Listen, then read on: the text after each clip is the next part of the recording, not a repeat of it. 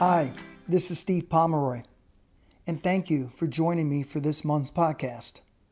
Today I'm going to talk about something that is very near and dear to my heart, something I'm very passionate about, and that is the homeless.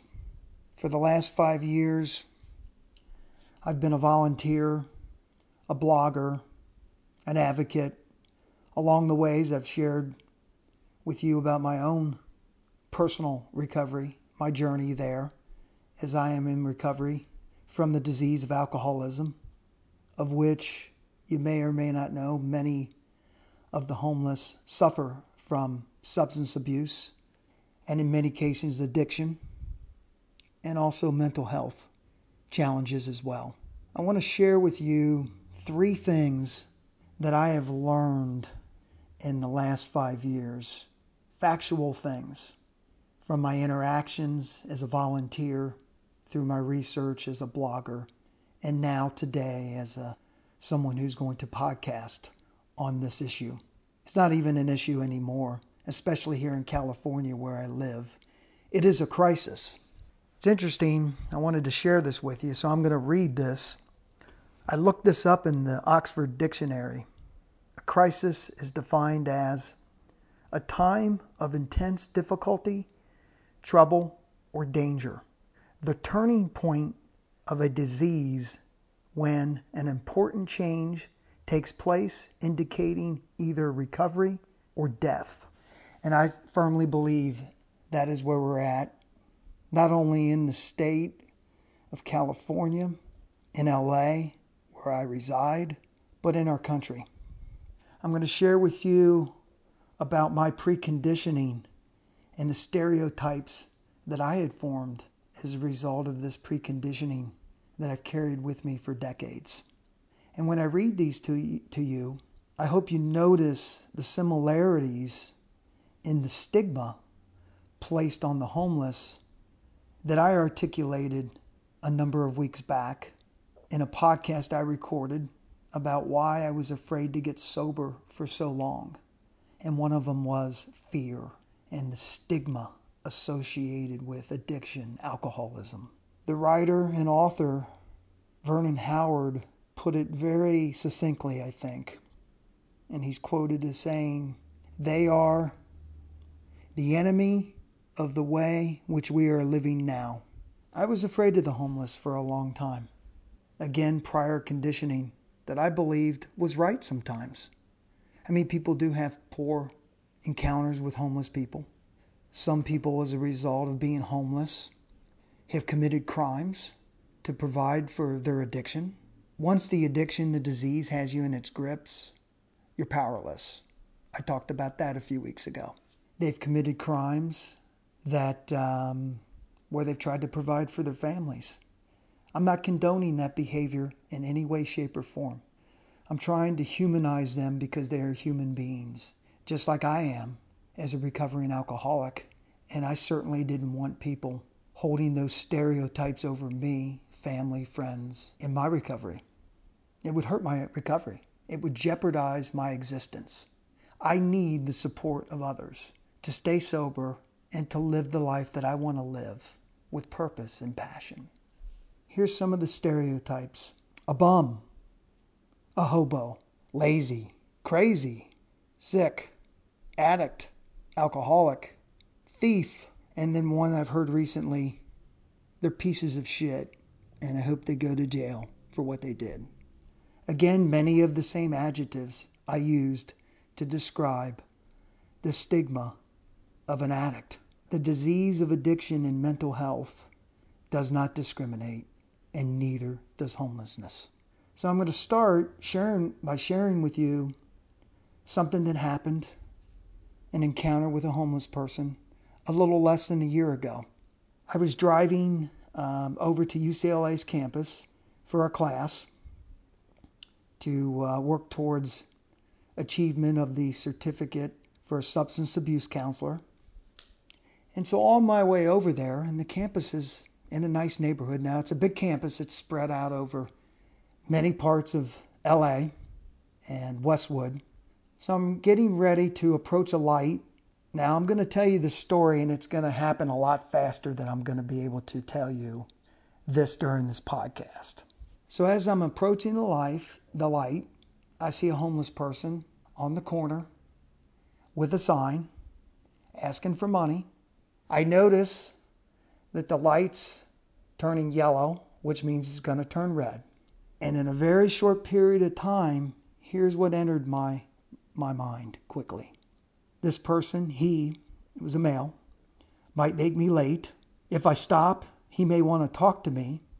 Could I hand him the money and still beat the red light, or just run it and still try to give him the money or throw the money out the window?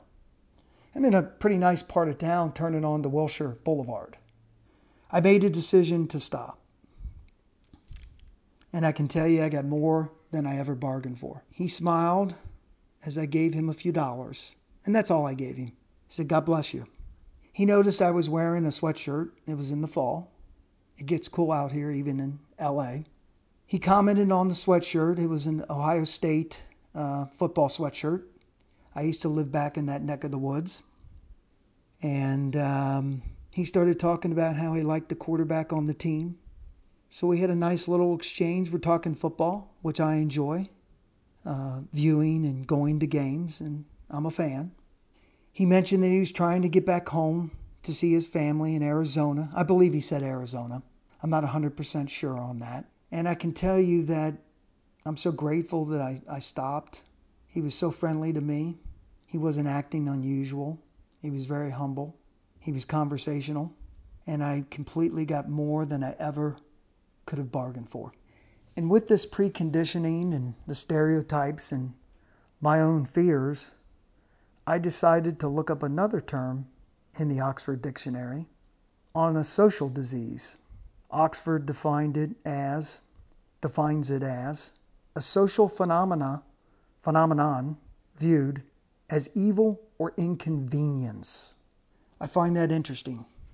I often wonder and pray when there's going to be a time for collaboration where we look for solutions, not who's to blame, and hoping that the problem will go away.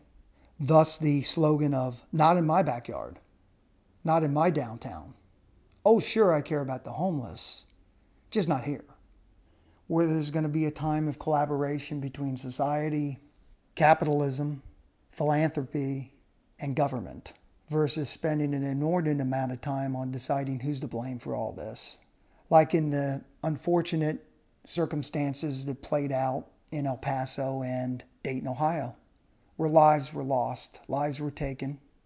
We're still learning more about this.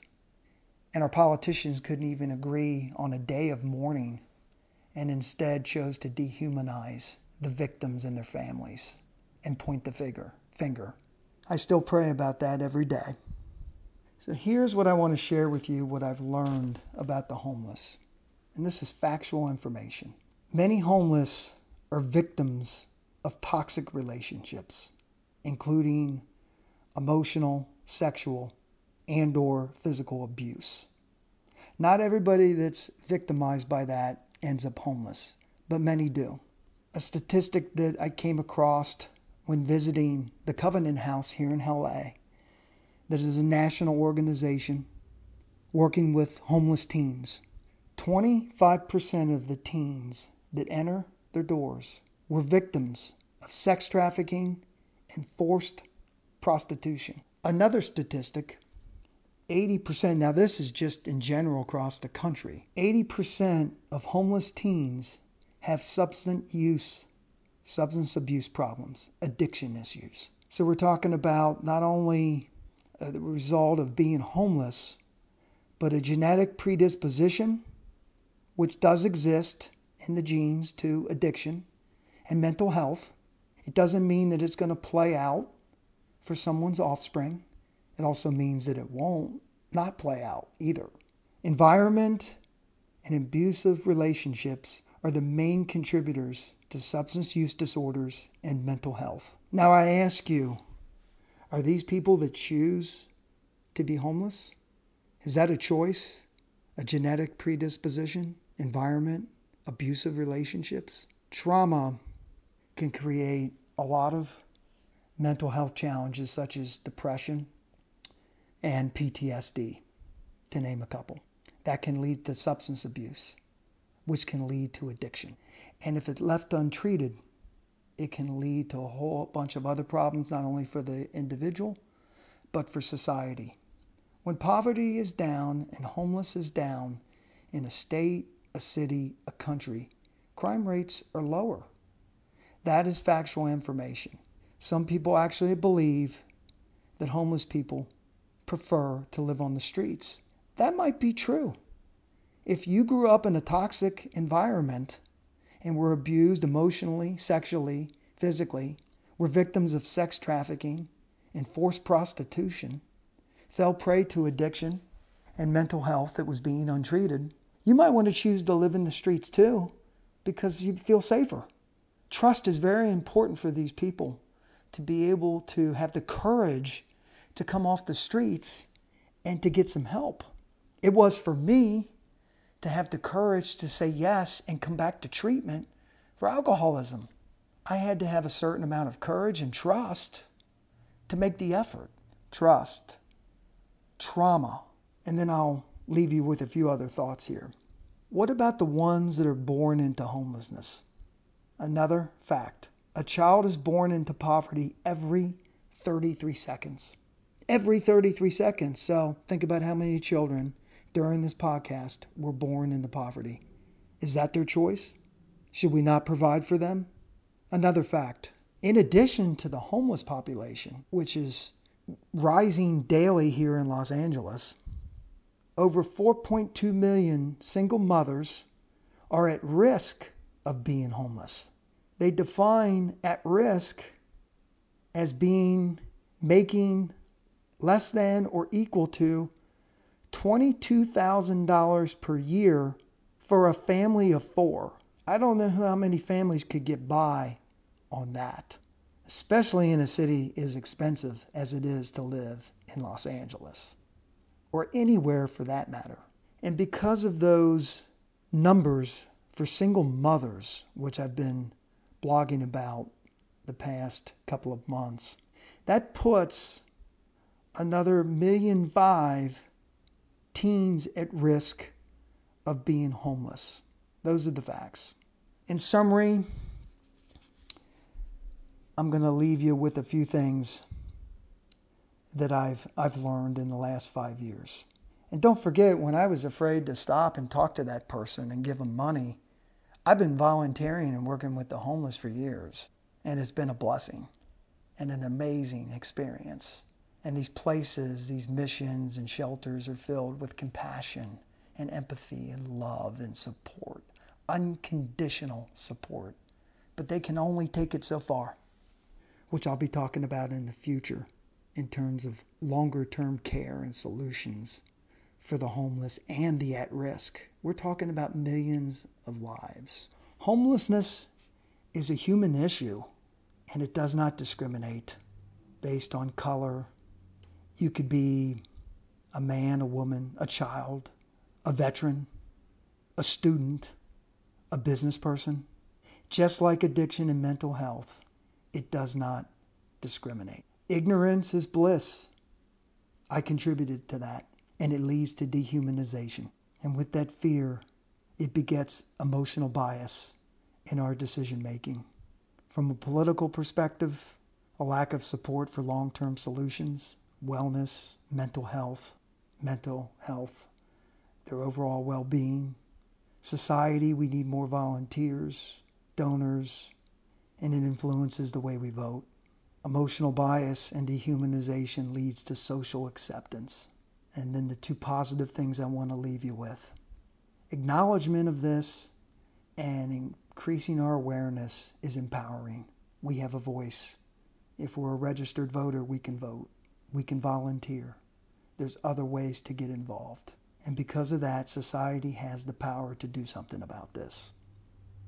Thank you for listening and following me at believe in big change. I appreciate all your support, and I look forward to speaking with you about this crisis as we move forward and work towards solutions to empower these people so they not only have the ability to survive and provide basic needs for themselves, but to move beyond that and thrive in our society like many of us have the opportunity to do day in and day out. Thanks again. Talk to you soon, and God bless.